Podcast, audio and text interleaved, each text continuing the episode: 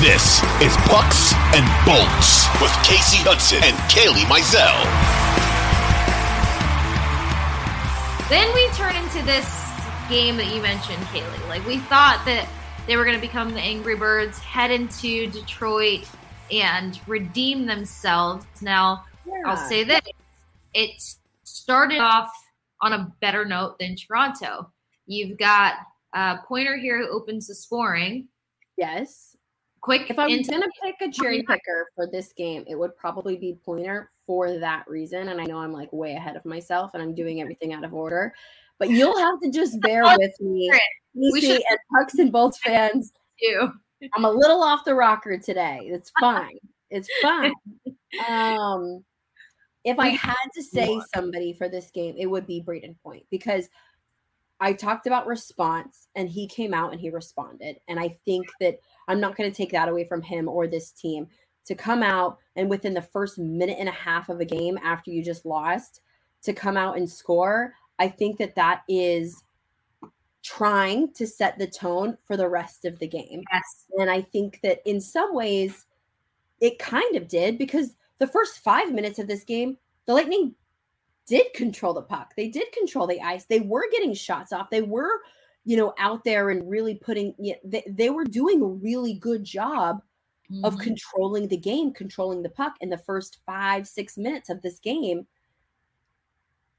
And then Detroit just kind of took over a little bit. Um, it, it, it took over, and yeah, yeah, you're not going to be happy about this one, Kailey.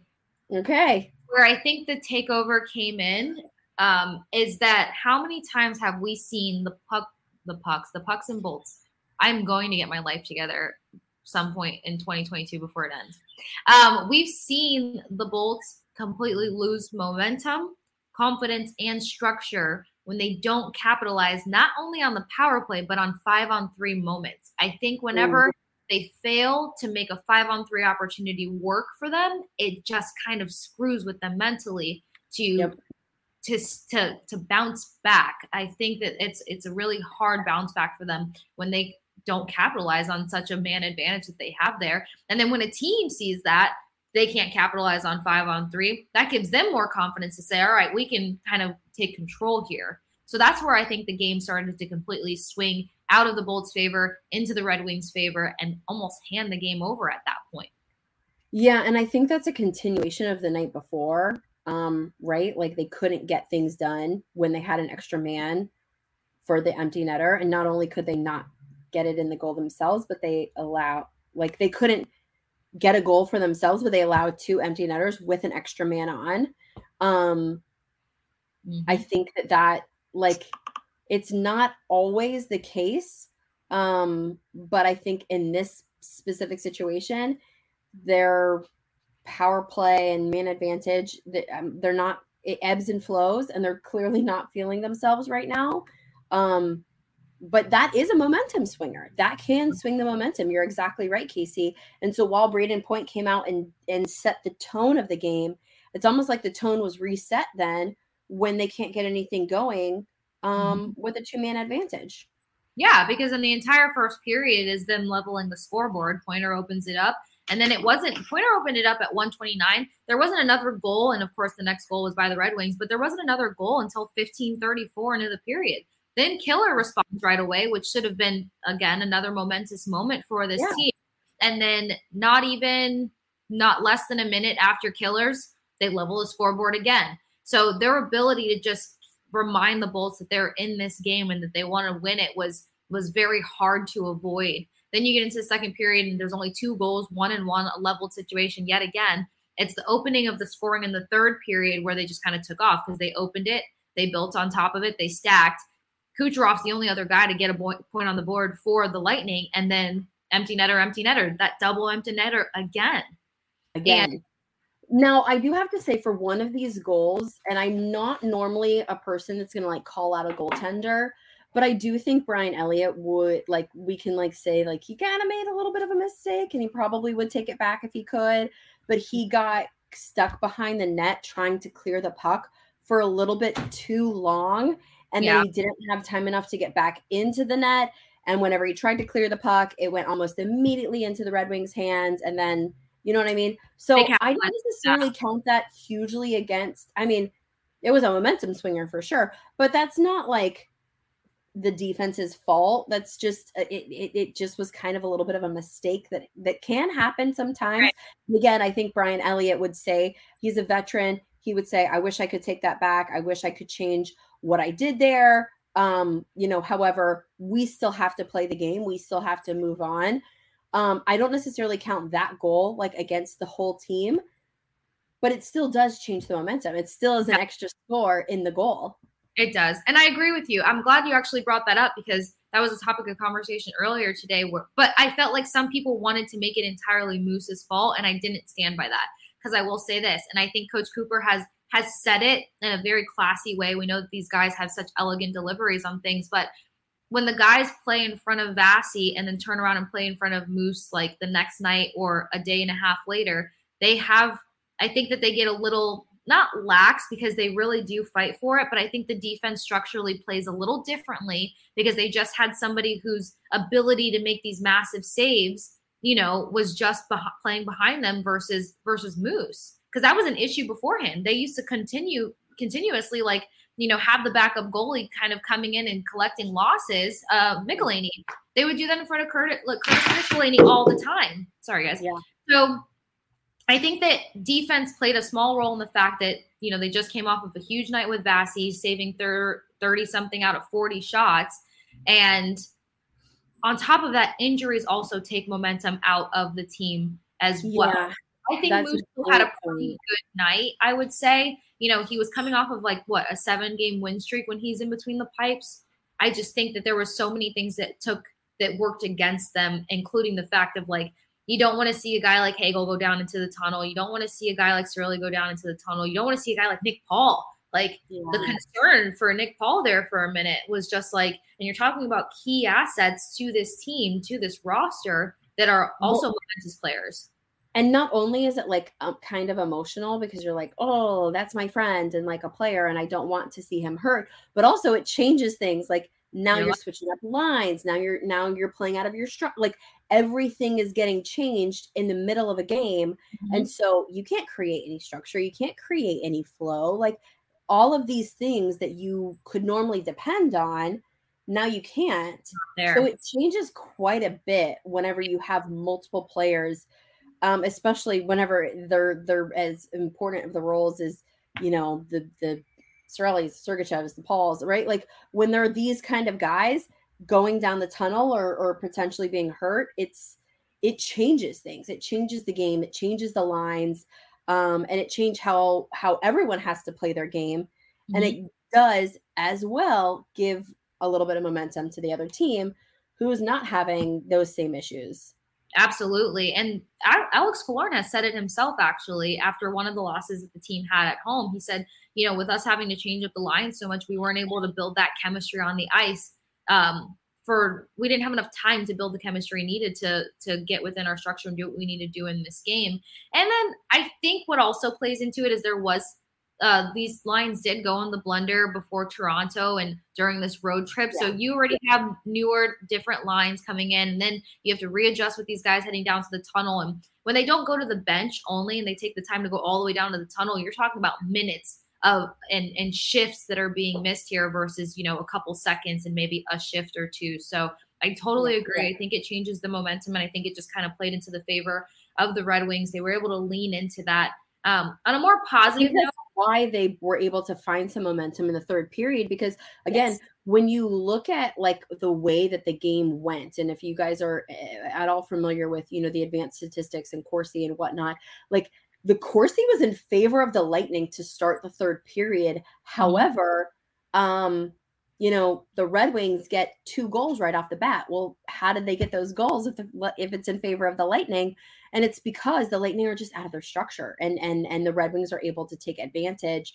Um, the Lightning, it's not like they were playing a terrible game starting in the third period. They they were playing actually a fairly solid game, mm-hmm. and the Red Wings were just able to take advantage of a few key shots and a few key moments in the game and put, and and go up two on the lightning and the Lightning found themselves in, you know, a, a, at that point, a 5 3 hole.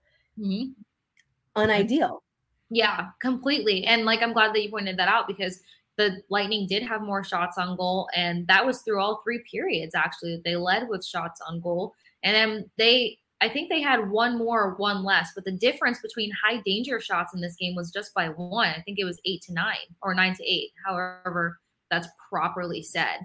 So, with their ability to still try to put up quality goals, I think that actually, I think the largest element in this game, besides some of the momentum swings that swung in favor of Detroit, was the fact that the forechecking wasn't really established in this game. It didn't show up uh, as as intensely as it has for most games, especially the games where they found the most success.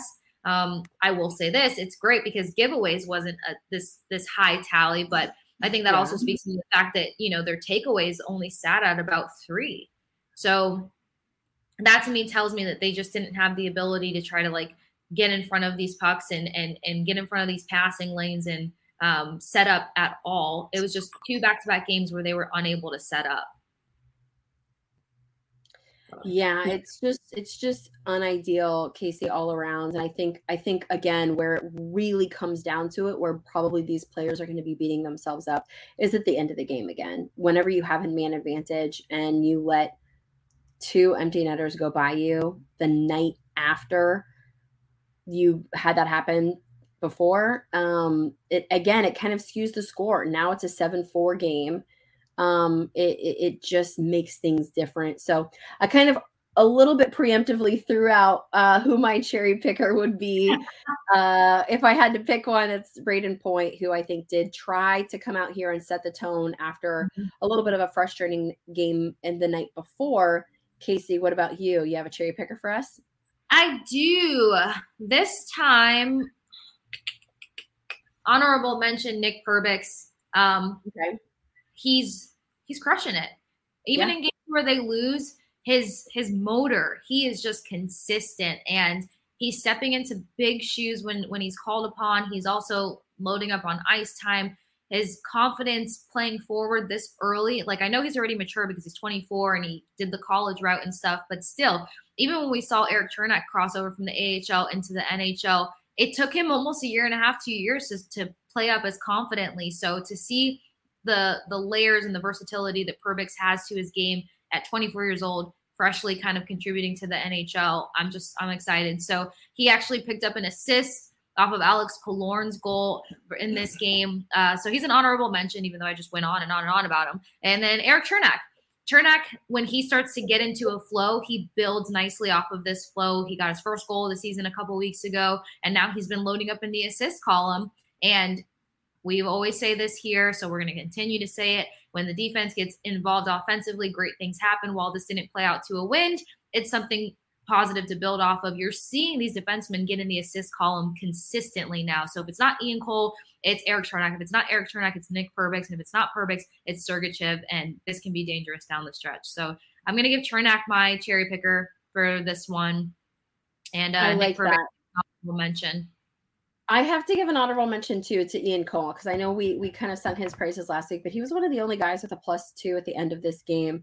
Um, Yeah. So you know, just you know, Keep what that should that should account for something. He's he's he's out there trying. He's trying to make things happen out on the ice. Kasey, we did talk about it. We previewed it a little bit, but let's get to it here quickly before we end this episode and take a little bit of a break along with the Lightning players. So, Pucks and Bolts fans, just so you know, we will be back, but we're going to be back whenever the Lightning come back. So, uh, we will get you ready. We'll get you ready for the game on the 28th. So, be sure to download and subscribe to Pucks and Bolts so that when we are back, you guys uh, you know, have that episode just waiting for you, the latest and greatest in Tampa Bay Lightning hockey. Kasey, I'm just gonna pick one. I'm I'm like, you know, sometimes it's like, oh, is one big present better or like a bunch of little press? I'm I'm I'm Dang, that's a great way to put it. I'm of the mentality that I like one big, like something that's going to be impactful. Um, so my holiday wish list. Oh, I'm going to kind of shoot myself in the foot here because I Are just said one. Big. I made a big point about saying one. I know. Is it gonna be like one big gift that has seven things inside? Uh, he- no, it's not. So okay, I lied. I lied. I lied. I'm gonna do a small one and a big one. Okay. okay. A stocking stuffer and a present. Here's the present.